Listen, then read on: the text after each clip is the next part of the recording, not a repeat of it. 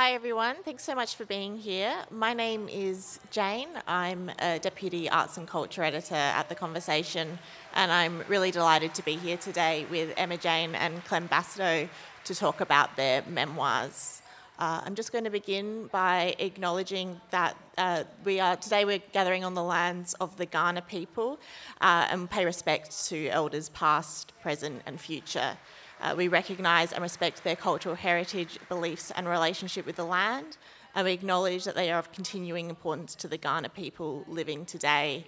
Uh, this land that we gather on, Tandanyanga, has been a gathering place and a place of sharing stories for millennia, and it's a real privilege and an honour to continue that today. Uh, I just want to start by giving a bit of COVID messaging.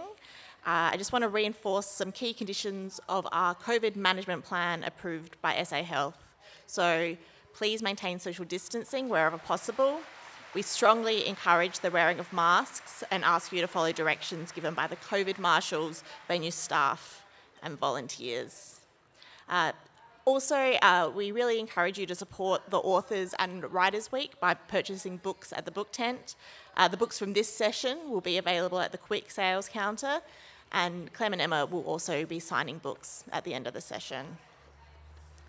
So I'm just going to introduce our authors. Uh, Clem Bastow. Clem Bastow's writing appears regularly in Guardian Australia, and she's written extensively for the Saturday Paper, The Age, the Sydney Morning Herald, and The Big Issue. She has contributed chapters to books including Investigating Stranger Things, Refocus, The Films of Elaine May, and Copyfight, and wrote and co presented the 2017 ABC podcast Behind the Belt, a documentary deep dive into professional wrestling. She's currently completing her, completing her PhD, and Late Bloomer is her first book. Please welcome Clem.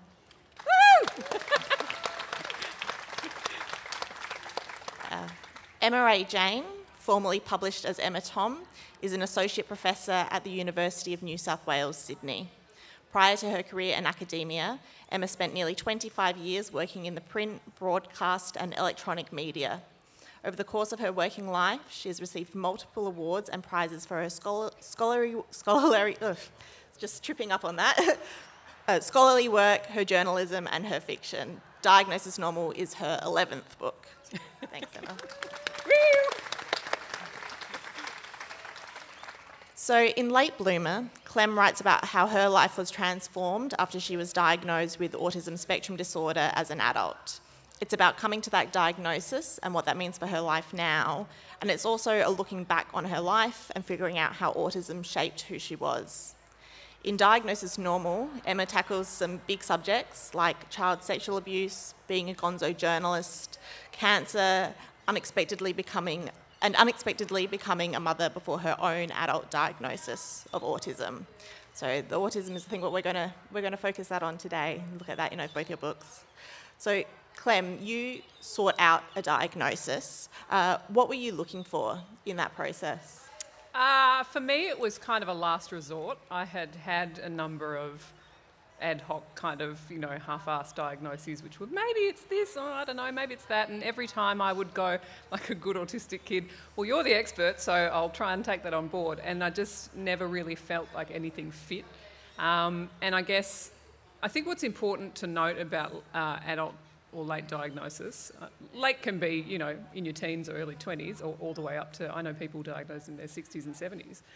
Um, it's not because you feel a little bit different or, you know, you, you, think you're a bit weird. Like, typically it's, it's a kind of um, act of, you know, desperation. For me, it was that I felt the kind of facade that I had built around myself to exist as normal in the world was really starting to crumble, and there were lots of things in my life that I couldn't explain.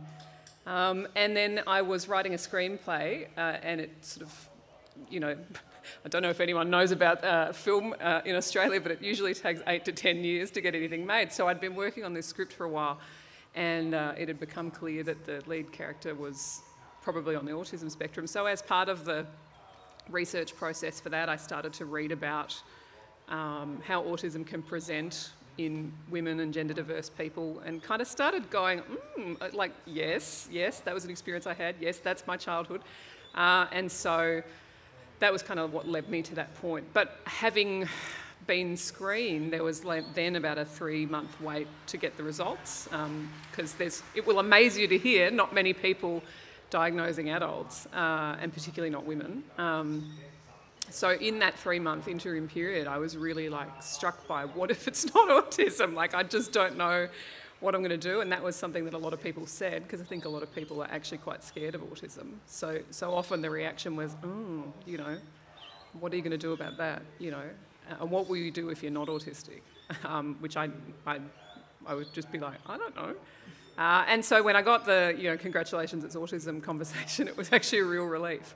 Uh, but yeah, I think it's important to, to frame late diagnosis in that way, that it's not something that you do just kind of out of interest. You know, you're usually really up against it by that point. Um, and Emma, you didn't seek it out, but you had a lot of uh, you had lots of relationships with professionals before someone said, "I think you might have autism." Yeah, I I went completely bonkers during the first um, COVID lockdown. Um, like I was sectioned in a psych ward briefly. Um, and in the aftermath of that dramatic incident, um, which was some I told someone about a, a, friend on the plane coming down here, and she said, "I'm so sorry," and I was like, "Oh no, it was so interesting." like the whole time it was happening, I was like, "This is going to make such a good story." Um, but one of the um, you know, the upsides of being forcibly sectioned in a psych ward by three police officers and three paramedics um, is that I was sent to, I, I, saw a new psychiatrist having seen various mental health professionals all my life because of always being quite strange.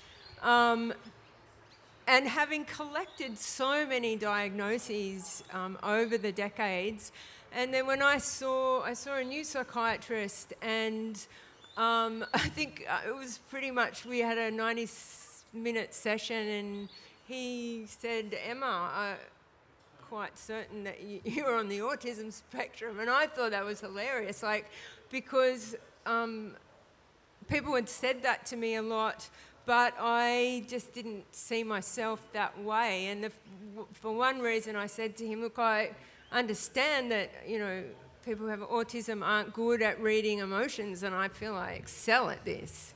And he said, and so how do you go about reading emotions, Emma? And I said, well, you know, it's like CSI. Like you study people and you search for all of the signs and you make notes and then you run it through your emotional, you know, the, the diagnostic matrix.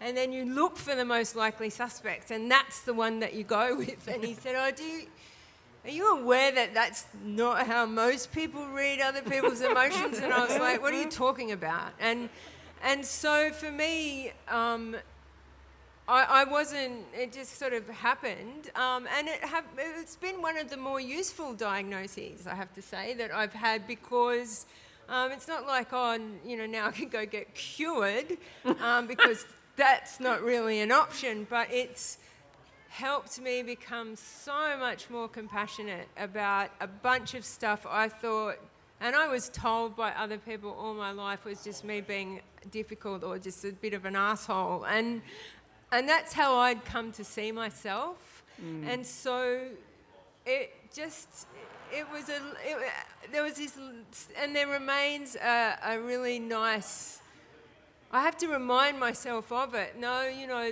this is not something I can actually help.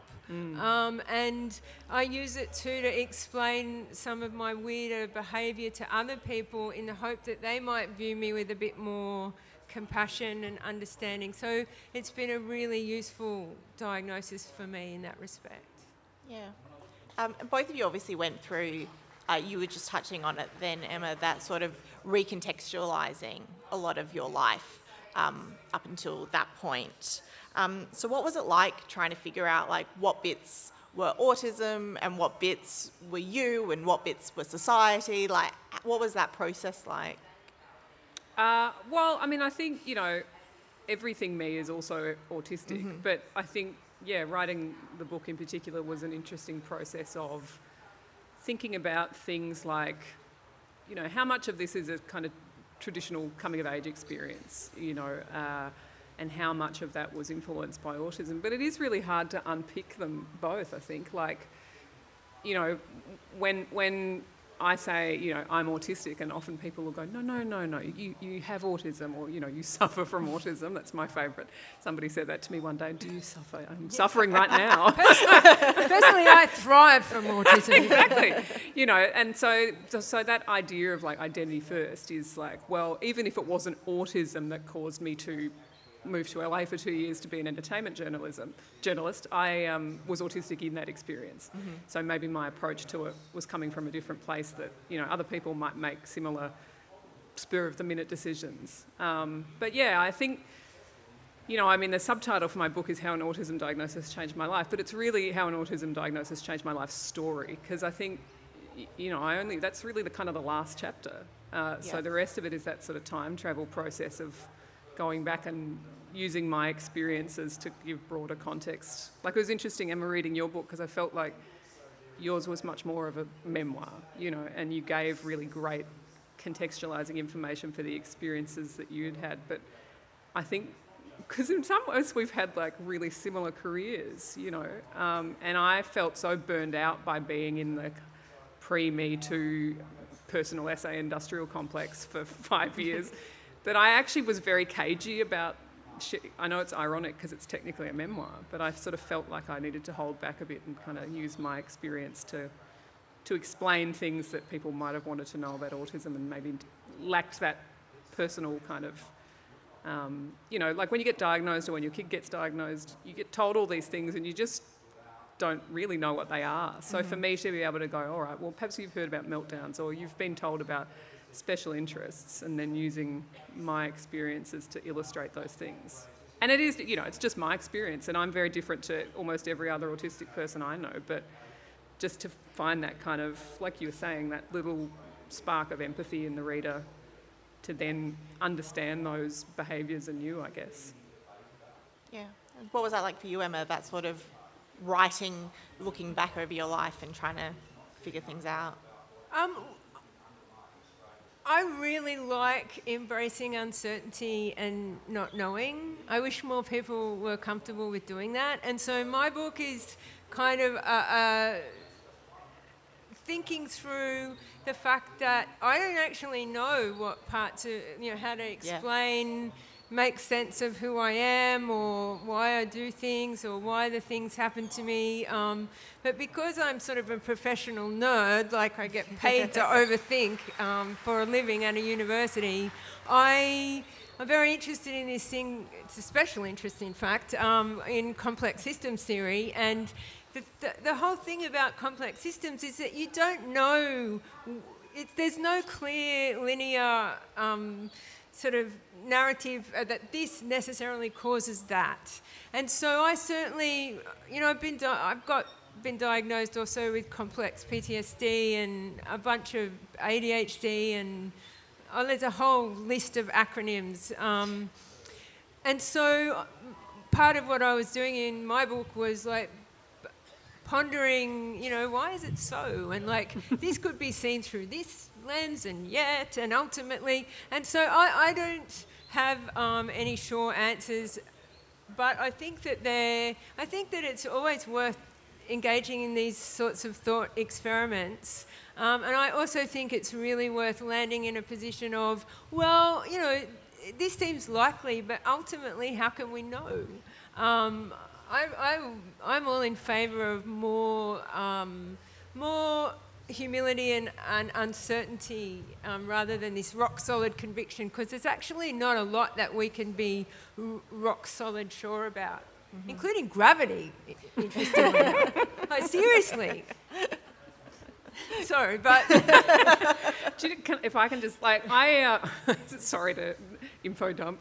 Um, I think what I found really interesting reading your book, though, is that although it wasn't about autism, and maybe this is because my special interest currently is my PhD research, which is looking at autistic rhetoric and autistic ways of writing and, and, and how autistic experience um, influences that. I found it a very autistic read. So it was interesting in that, like, the, the so called, you know, autism section was quite short, but I found the the tone and the, the nature of your book so um, familiar, and I found that really like really really refreshing because I think I still felt like oh I, I mean it's something I have in my life. I feel like I have a foot in both worlds, sort of like a kind of cultural attache between the, the autistic and the non-autistic world, and so part of my writing process was like keeping a lid on some of the things that in my academic writing I just completely let rip.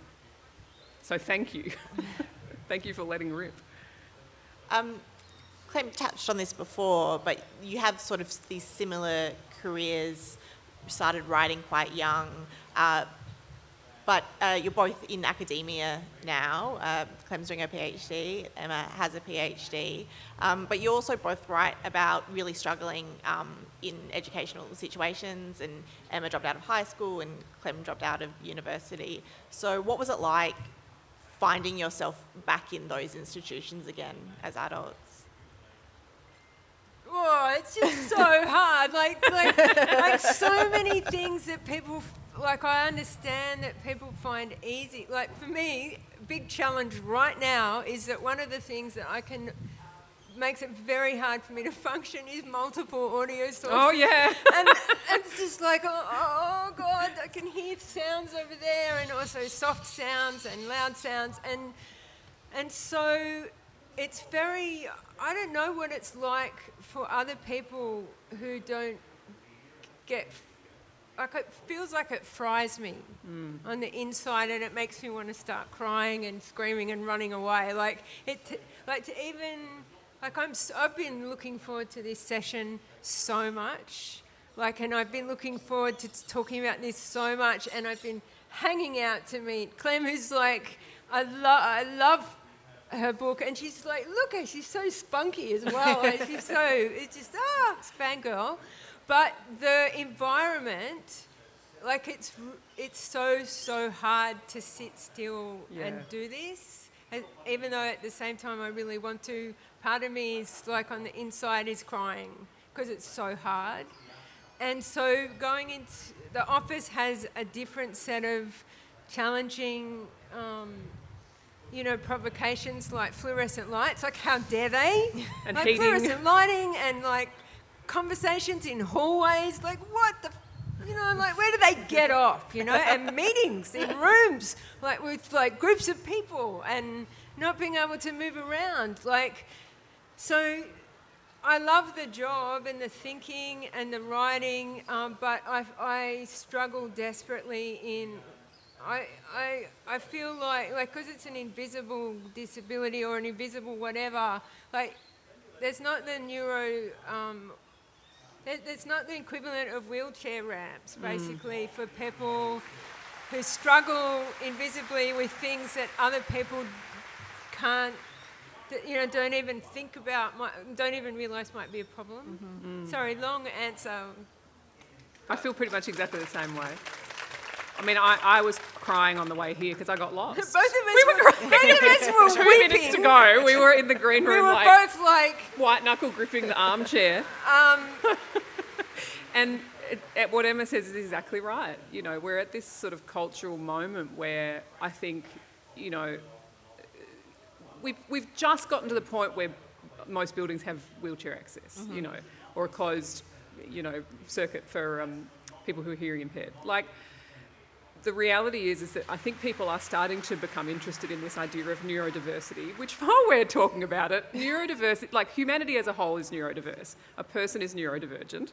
I feel like often we say neurodivergent because we are scared to say particularly autistic. Mm-hmm. Um, but I, I, think there's this sort of, uh, you know, in the kind of collective unconscious, popular, whatever you want to call it, um, interest in autism, but I think a lack of consideration for how autism exists in the world. So, like, I agree with Emma. It's it's really I'm in this year like, what's Malcolm saying? Like, because for me, you know, like my girlfriend often says, "Are you even are you listening to what I'm saying?" Because we'll be walking along talking, and I'm actually like, it's called weak central coherence. Like, it's looking at the trees, trees instead of the forest, forest instead of the trees. I can't remember. But you know, things like that. I'm listening Probably to that both conversation. Yeah, yeah, I'm listening to that conversation. There was a dog over there that I was looking at. I was thinking, how old's that kelpie? You know, like, Um, it's, uh, it's a tricky thing, and it, yeah, it's the same with teaching. Like the act of teaching, I love because it's a bit like this. I love to perform, and in the moment, I can. So I can turn it on for an hour and a half, uh, and then I'll go back to the hotel and get into bed. Like I'll probably go into the pool for half an hour after this and, and be underwater. Um, but yeah, teaching teaching itself, the act of teaching, is fantastic, and it's the same with research. You know, I love the research process. I don't love a lot of the stuff that goes along with academia uh, and the you know neoliberal university. Um, and it, you know, it's funny because we talk about these things being difficult for autistic people. I think they're difficult for everyone. Yeah. And it's like broader physical accessibility questions where when things are accessible for people who may have sensory processing issues um, or needs in that space, it's actually more pleasant for everyone. So most people don't actually like working under fluorescent lights with the heater on blast furnace temperatures all day. Um, but there's still this sense that if we bring that up as autistic people as part of our uh, access needs, it's like it's a bit, oh, well, you're kind of just being, you know, a bit spoiled. Like, uh, so it is, yeah, it's really hard. It's really hard. So, what would uh, what would be your sort of uh, wheelchair ramp for, for autism? What what are the things that you think society on that sort of structural level needs to do? Where do you start? More funding, you know, funding that isn't for trying to turn little autistic kids not autistic. Like the, the so-called gold standard in Australia are, are, I hesitate to use the term therapeutic approaches. It's basically conversion therapy, um, and you know, I talked I talked to a friend of mine who was diagnosed in their teens, but but you know, kind of understands something of the, the late diagnosed experience, and said, you know, when you get to 30 or 40, you've kind of like ABA'd yourself. You know, you've you've Can you tried just to explain what ABA so is? ABA is oh, I'm getting controversial. uh, applied behaviour analysis, which you know, it's it's like any industry. I'm sure there are some terrific people in it, but broadly, it's developed from the same thinking that that conversion therapy was developed from. We now know that that's bad for gay and gender diverse people. Um, there is still this sort of misunderstanding that it's a good idea for autistic kids, and it's you know, at its most extreme, making a you know preschooler do the equivalent of a full time working week, just so they can look you in the eye and say good morning. Like who cares, you know? Um, so I think. Uh, you know, just a total structural societal uh, rethink is all I want. Like, just a little revolution. just a complete paradigm yeah. shift. Easy. Yeah. But yeah, I mean, there's not much support for adults. You know, like Mm. there really there's there's some really terrific day programs and there's a few employment initiatives, but um, you're sort of on, so if you do have the immense privilege to to receive a diagnosis as an adult. That's kind of it. Like then it's like, well, good luck. You know, you might be able to get back in with the person who screened you in six months' time for a for a cancellation session. Like, so that, yeah. I don't know, there's so much. And it's so specific to, pe- to different people. I mean, but on a like a really simple level, um, like I was telling Clem when we were um, weeping as we prepared ourselves in the green room beforehand that um, when I was organising the paperwork for the Brisbane Writers Festival, they specifically said, "Do you have any special requirements? Like, eh, would you like access to a quiet space before you speak?" And like, I just wept. Like, it was just heavenly. First of all, that they offered that that was on their radar, but um, also for myself to realise that that's something that I can have a right to ask for, and it's not me being difficult or whatever. So I think um, some of the things are like there's huge, complex structural issues, but there's also really small issues. You know, like I just, I- I just feel like society could really be much kinder to all the sweet widows that we see amongst us all the time, like the blinkers and the people that can't maintain eye contact or, you know, blurt weird shit out at parties, which is m- or me all the time. um, you know, like there's, it's just from moving, like broadening from just the autism spectrum. Like, there's this huge, amazing spectrum of humans. Yeah. Like, there's a bunch of you know, beautiful weirdos and beautiful weirdness in most of us.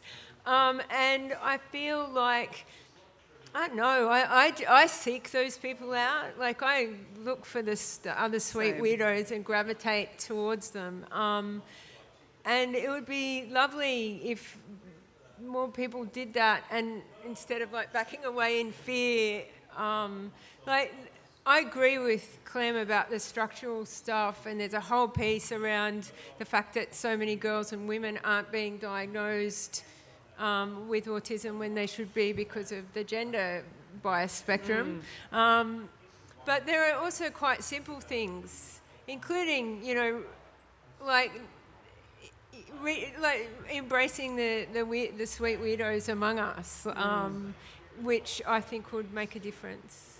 and visual schedules. Just give me a photo of like I don't I you know like part of the reason I was crying was because I got lost and I was just looking around like oh I don't know what that looks like I don't know what that you know like here I went to an event which was autistic run so I think that you know it was probably miles ahead in that sense but it was like this is a photo of the building this is a photo of the side of the building where you're going to go to find this photo of the door go through that door this is a photo of where you turn left like and it was the first time, this was a while ago, this was not long after I'd been diagnosed, but it was the first time that I'd experienced that. And I could, it was the same as Emma with the quiet room. Like, I was like, oh my God, this is what I've needed my whole life.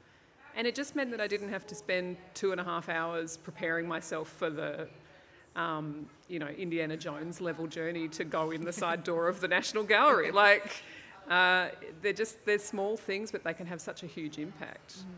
Because it, it's again it's that empathy thing. It's saying we actually understand it's not just we'd like to hear about your story you know or, or we're, we're, we're ticking a quota a diversity quota box. It's um, go ahead and do that but do that understanding what the needs of, of those people are as well and i agree about the sweet weirdos like i think about people I know and love who, you know, borderline personality disorder. You know, it's still cool to talk about that like it's a really scary thing, you know, even depression. Like, we still have so many strange ideas about, oh, don't tell your, you know, don't tell your work that you're, you know, you're, you're suffering. Like, Well, I mean, unfortunately, the stats suggest that if you've got a mental illness and you disclose it at Yeah, work, you'll get you, sacked. will get sacked or, Or not down- move through the ranks. But here's some great news: if you don't disclose it, you're also likely to get sacked and not be because Yeah. you're you're behaving in a way that doesn't compute. So, I do feel like the sort of you know neurodiversity and mental health equivalent of the wheelchair ramps are sorely needed, Mm. like um, right through. Um, Right through our lives, uh, and I think we're a really long way from Yeah. that, absolutely. unfortunately. Uh, something that you uh, touched on, Emma, is uh, the fact that autism is overwhelmingly diagnosed in boys, and Hold on, is that it's like three to one? Is that overwhelmingly? Like, I mean, it's a lot more, but okay, Yeah. Sorry. more often. No, no, no. Traditionally. Yeah, more I think often. it's so- changing. Yeah. So, so it's like one girl to every three boys, and girls need a lot more of the characteristics to get the diagnosis. Yeah. So when I was talking, I spoke to a couple of psychologists when I was writing the book, and I said, because I was sort of trying to get context for like what I call in the book the sliding doors moments. So, you know, parent teacher interviews where, where something was raised, but they didn't really know what it was. So I would say to these psychologists, let's say somebody had taken that further. What do you think would have been the likelihood? And, and you know, even, this is the 80s, like it's not that long ago, 80s and early 90s when I was at school. Um, they said, you know, without a significant inte- intellectual disability, we wouldn't have even considered the possibility of autism. Um, and it, yeah, it's a bit better now, but it is, I think, yeah, it's really important to, to kind of stress that it's not prevalence, it's Yeah. diagnosis. One, one of the uh, you both write about Rain Man. uh, so what what is it like? What does it mean that that for, since the eighties has been this sort of dominant narrative? I mean, I got diagnosed and someone went, "Oh, Rain Jane," and I was like, "Oh, really?" Like because Rain Man, like it was based on um, Kim Peek. Yeah, Kim Peek, who wasn't um, on the autism spectrum. Um, and you know, it created this idea. Well, first of all, the Clem knows this so much better than me, but all the early um, research was done on boys. Yeah. Um, by a Nazi. That's right. Um, and so, and and there were all these stereotypes around the um, what was it, the little professor? Like this idea, Yeah. like there's been g- girls that went to try and you know get diagnosed, and they were told they weren't good enough at maths to be autistic. yeah, well, like- which was me. I was shocking Yeah, at maths. me so I can't be Rain Oh. Man, you know. You know, and so there is. Well, oh, I've forgotten the question. Uh, what does it mean Rain when that's the sort of yeah Oh. cultural narrative? Oh yeah. Yeah, well, I mean, it's really hard because that's, you know, I think of myself, I mean, I am media literate. You know, I work in the media, I study media and communications.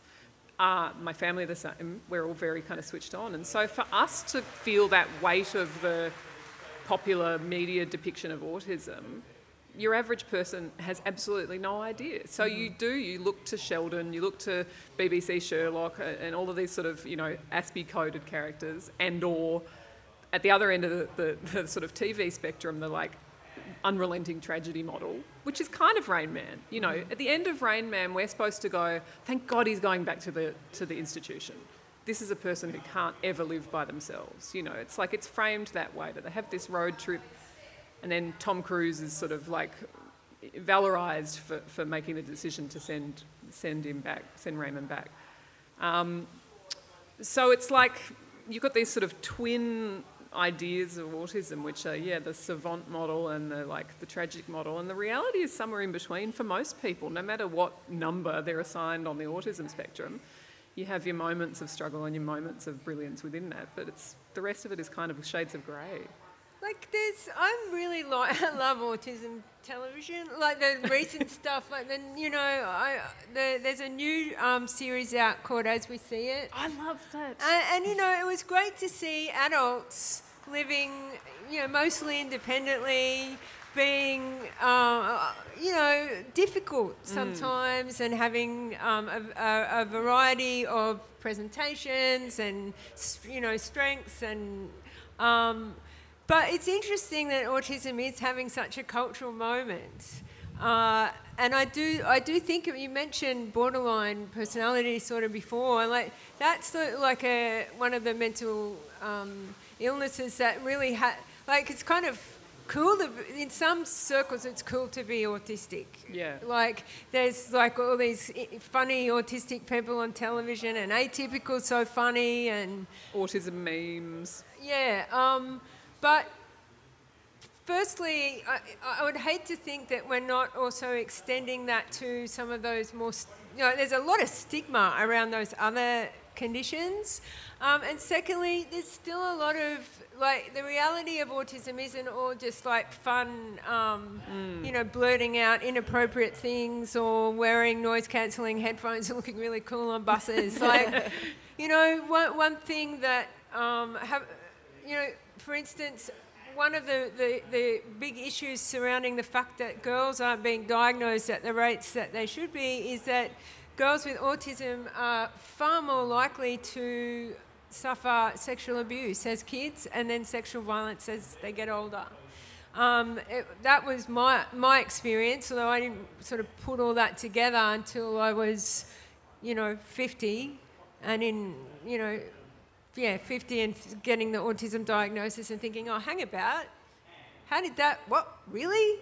Um, but, the, and Clem, you write about it um, really well in your book too, is that as kids, when, well, and as grown women, we're not great at reading a room, Yeah. we're not great at um, being able to necessarily decode other people, even if we are doing a CSI matrix, you know, thing in the background. And I just, because I find it almost physically impossible to lie, so don't ask me if you look good in your outfit unless you want like a really. I just cannot bring myself to make the lie come. I don't know why, but most of my life I've assumed that that's the same for other people. Yeah, same. And so, like, I'm really easy to fuck over. Same. Um, and we're also taught compliance, especially if you don't know you're autistic, because I think for little girls particularly, a lot of our innate behaviours are sort of like, that's naughty, don't do that, don't be rude, you know. I mean, my parents were terrific, but like there's a lot of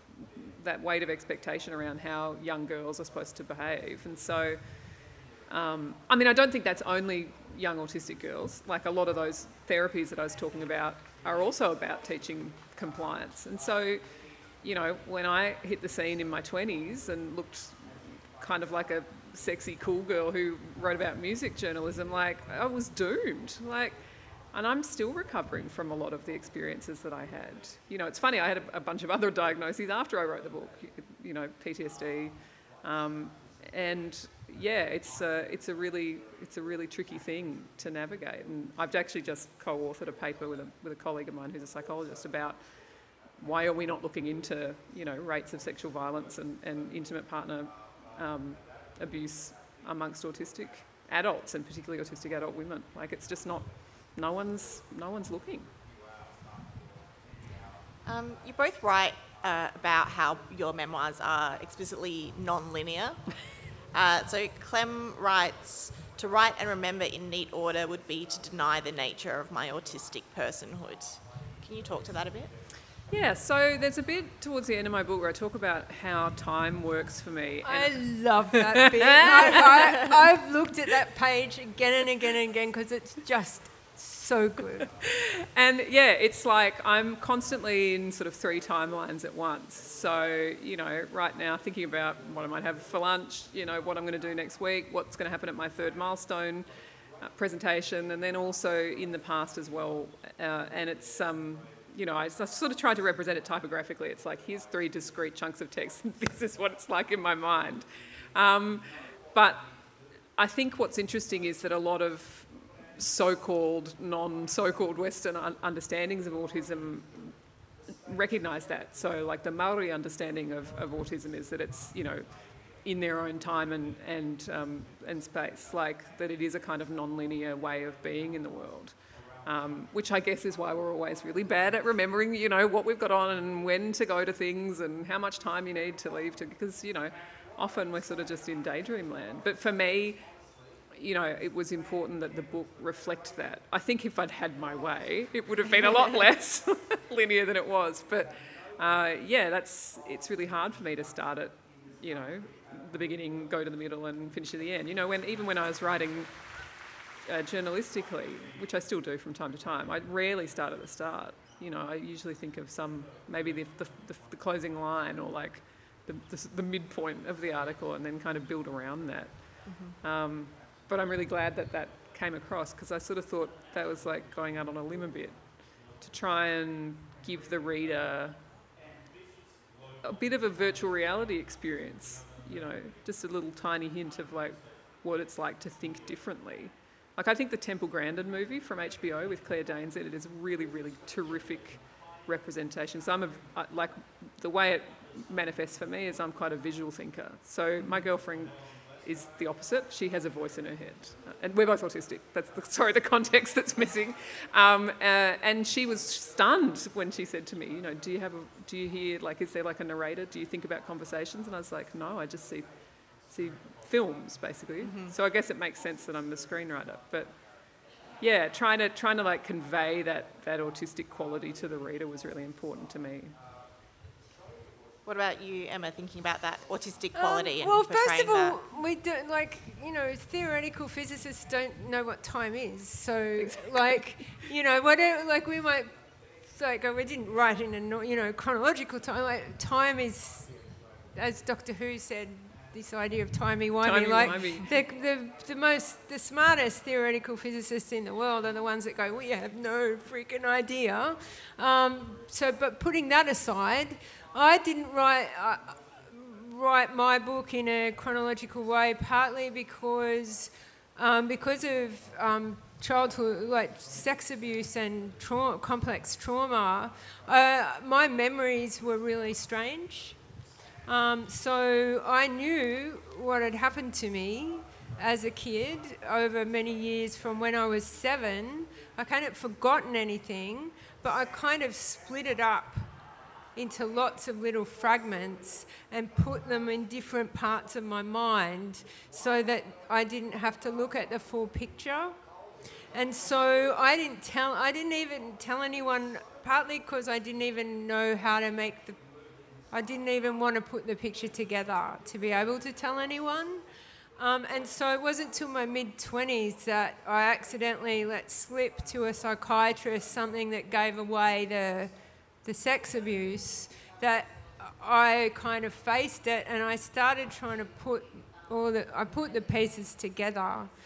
Um, and I was really, um, it was a, like a very, tra- it was a very difficult thing to do, but I needed to do it, I guess, to integrate myself and my memories. But I guess I was pondering, like I was really interested in, I, I did a lot of reading about how trauma actually you can code memories differently Yeah. if you're being traumatized. Like, They're you know, just floating, free yeah, floating so, so particles. you can have, you know, it goes through the um, hippocampus, I think. That the word? Oh, I, think don't know. so. The big hippo on campus, yes, the hippocampus. Um, and so the thing about trauma, and you know, statistically, a bunch of you would know this from first-hand experience, is that you know the word triggering gets used a lot and overused a lot on social media. Like to be triggered in the PTSD sense yeah. um, because of the way your memories have been encoded during trauma, it's not like, oh, I'm remembering that horrible thing and that makes you feel horrible. You can have quite a visceral mm. response and tempor- your temporal, your ability to go, well, it's like 2022, I'm now this old, I'm here, I'm safe. You can feel like you're back, it feels like it's happening again live. Mm. Like at their worst, being triggered um, and having a flashback, it's like being back in the middle of it. You feel the feelings, you can smell, you can hear, you see. Um, and so I, this is a really long answer to the question, which was like I haven't experienced my life chronologically. yeah. Like I didn't really fully put those memories, put the pieces of the jigsaw puzzle together to kind of look at the, you know, what was on the outside of the box. That was an ongoing process from my mid twenties, and so I tried to capture a bit of that in the way I wrote it. Um, I'm going to ask one final question and then it's over to you. There's a microphone in the middle here if anyone wants to ask a question, if you just line up behind that. Um, while, we, while some people get ready to do that, uh, you both wrote your books during COVID. Don't recommend. yeah, so what was it like writing a book in, uh, in lockdown and sort of spending that much time, I guess, in your own brain and thinking about yourselves and your lives in that environment? Uh, hell. I don't know. It was, you know, I guess it was special in a way to have to that enforced time and focus, and, and to have a project to kind of try and make time feel less timey wimey. You know, like in Melbourne, we were in lockdown for a thousand years, so so that was good. But, but I guess at the same time, I was also st- going through being diagnosed with PMDD, so post pre premenstrual dysphoric disorder, um, which is sometimes colloquially known as like hormonal bipolar. So I was not in a good place. Um, but you know, and I think part of that was that, traum- that that experience of you know reliving traumatic memories. I mean, you're not reliving, like like Emma said, it's not they're just there, um, and and sort of doing this little dance around what to include and what not to include. And there was a draft of the book that was not as upbeat as this, uh, but I think it was important to get it out uh, to sort of. I, I did find that in a way quite therapeutic. I think the the the bummer remix of Late Bloomer, which will stay forever locked in my hard drive. Um, I was really shocked that I didn't enjoy the lockdowns as much as I was expecting to because I was like, yes, God, no one can leave their houses. I don't have to go to work. You know, I can work from home. And then, but, but I was also locked down with my 15 year old daughter who, whom I adore. Um, and but they they are a non-binary they them. Um, they also have a lot of mental health issues, um, and I have their permission to talk about this, um, but they were self harming. And so I was dealing with my own craziness and theirs, plus, I need to spend probably about 80% of the time on my own, like really on my own, like just no one within a long distance except for my animals. Um, and to be having people, someone around me that even though I adore them more than anyone else in the whole world, having been locked down like that was just like so, like the non-solitary version of solitary confinement. Like it was, it drove me literally crazy. Like that's when I snapped, and um, so it was like a best of times, worst of times thing. It was. I'm glad it's that bit is finished. Same. I think that aloneness actually is a really important thing, for, like autistically, that that people don't. Like it's a constant dance, you know. I think Temple Grandin said that autism is like desperately wanting a hug but not wanting anyone to touch you. Like, so you're you're in this like tension a lot where, yeah, it's like I, there are people I love and I love to see them, but I also really need to be by myself the bulk of the time. And and yeah, lockdown really shifted that because you know I had a housemate, and then in some of the later lockdowns, I had a girlfriend as well. Um, and it's a it's a tricky thing, I think, autistically that that need to be kind of in your own in your own time and space. You know, mm-hmm. like um, that's that's a really hard one to ask for. Uh, and I haven't worked out how. if anyone has any suggestions. um, we'll go to questions. Hello, thank you for answering. Well, my daughter is 15 and she was diagnosed with autism in December.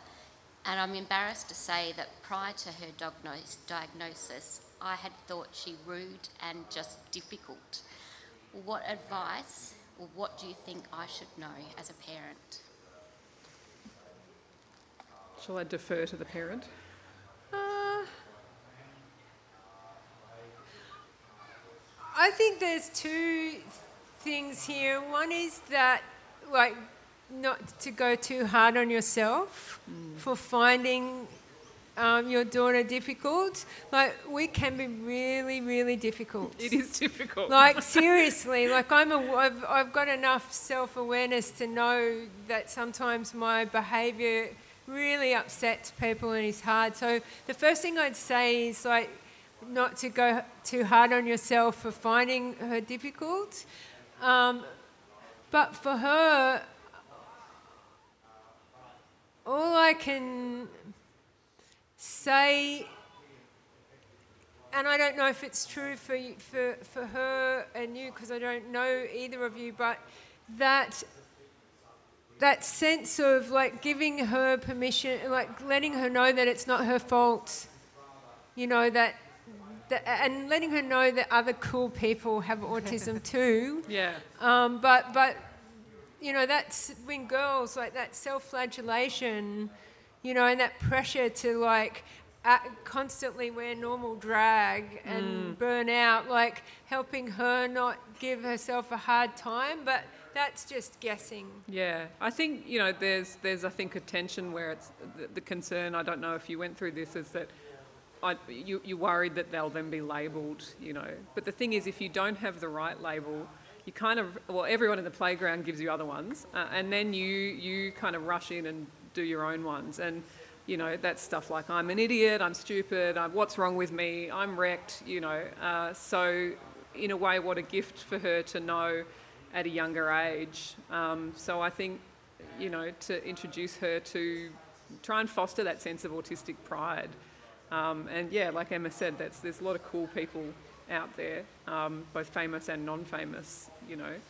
Uh, so, and I think the, the, the, benefit of the sort of cultural moment around neurodiversity at the moment is that there are terrific um, autistic advocacy groups uh, and advocates and people in the public eye that they can look up to that, that you know, were, were a bit harder to find once upon a time. So, yeah, but, but tell her congratulations. Thank you. Thank you. Hello, well, I also have a 15 year old daughter who's recently been diagnosed with autism, and uh, we've been given uh, recommendations from the paediatrician of what to do, one of them being occupational therapy. And uh, up, up till recently, we just thought, oh, she's very strong willed, and as the other lady said, difficult and rude, especially to me, more to me than to my husband. And I've always been a sensitive person, so I've sort of thought, what, have I done something wrong? And also, I'm wondering whether um, reading your books might also help her. Look, I reading Clem's book really helped me. Like, and I'd already done a heap of reading, um, and I, like part of it was, oh, it's just so lovely to. Except as I was saying to Clem, I read Clem's book. I was like, this is. She seems totally normal to I me. was like, where's the autism Yeah. Emma? um, but but I learned a lot. There's a lot of fantastic information in Clem's book, um, which is much more focused on autism. Mi- Mine is more in part, not in passing, Yeah. but I feel like Emma's is an amazing book to read, an autistic perspective a- and like an autistic way of being in the world. Um, with mine, I think I was sort of doing a bit of that autism diplomat thing and trying to work in some ideas of self advocacy and, and, and autistic pride within that. So things like, all right, I know it's scary to see someone have a meltdown, here's what you can do, you know, things like that. What does a meltdown feel like? Um, so yeah, I mean, I would hope. I think I think reading them would be would be probably a great step, and um, you know, watching some autistic stuff, watching Hannah Gadsby do Douglas, um, you know, Josh Thomas's Everything's Going to Be Okay. Like, I think it's a great time in that sense to to kind of expose yourself to other people's autistic experience, which then makes you, you know, it's a lonely thing. Um, It is the nature of autism. You kind of, you are a bit, you know, bear by himself if anyone else on earth has ever read that picture book. Um, so yeah, I think, and like Emma said, you know, we do have a lot of difficult aspects about us. Um, like I was having a meltdown the other day at a sort of, you know, Kafka International Airport bureaucracy disaster at my university, and I was like crying and screaming, going, "I'm sorry, I know I sound really angry, but I'm actually autistic and I'm having a meltdown." Like, it's it is it is difficult, um, and you know, in those moments when she's not able to step outside that and kind of play the diplomat role, you know, to just have empathy for that experience and know that you didn't do anything wrong. In fact, I'm sure you did a great job. Like, the trouble is there's still so much you know cultural baggage around particularly the role of the mother in autism like um, bruno bettelheim has you know plenty of his own capital capital b baggage but part of that was that he introduced this idea of the refrigerator mother in the 60s that autism was you know caused by mothers not hugging their children enough.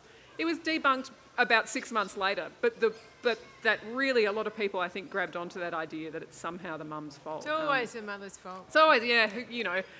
Uh, so Hosti- yeah, hostile wombs. that's you know, right. like, yeah. You know, geriatric mothers, blah Yeah. blah blah. Nobody ever cares about the dads. Like, wouldn't that be nice for a change? But yeah, so it's not your fault. I mean, it's it's um, it just is. Like, autistic people are very lovable, and if we weren't, we wouldn't continue to exist. So you know.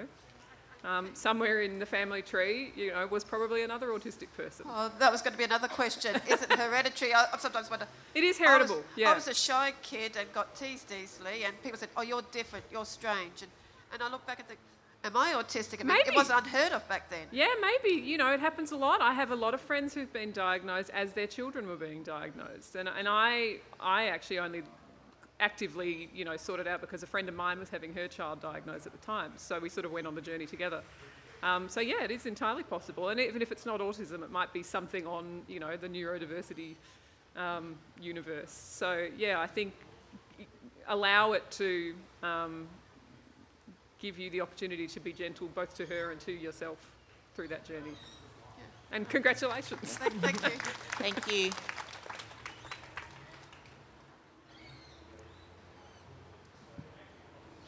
Hi. Um, you sort of touched on this briefly earlier, but there, I've noticed there seems to be this sort of um, joke running in academia that it attracts a lot of autistic people. Do you think there's any truth to that, or is it just sort of like one of those stories that people tell that is like a nice narrative? Thanks. Or maybe both. Yeah. You know, it's a nice like academics are weird. Like, um, and I speak from personally. I speak from personal experience of being a weird one, but. Um, I don't know. Like, there's certainly a way of the way in the academy we're supposed to think, and like robots. Um, I actually hate that bit of academia. Um, I'd much rather be like, woohoo, ideas, you know, this one. I keep using exclamation marks in my exegetical material and getting told off for it.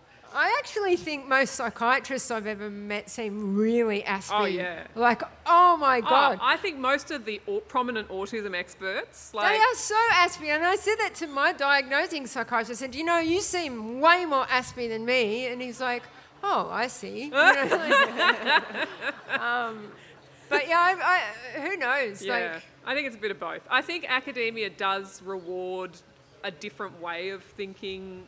That there's sort of a Venn diagram crossover. So I think of the way I think as autistic, and so I have this interesting back and forth with my supervisors where they will often go, that may be an autistic experience for you, but it is also an academic thing. You know, whether it's like ways that we explain our findings or things like that. But yeah, I mean, you know, autistic people are very good at like, you know, you get the predator, like heat-seeking um, vision, and I've definitely spotted a few other un- undiagnosed people in in my department. So yeah, I think it. like if you do a PhD, you've got to think about one thing for five years. And like who's how good thinking about is one that, thing? right?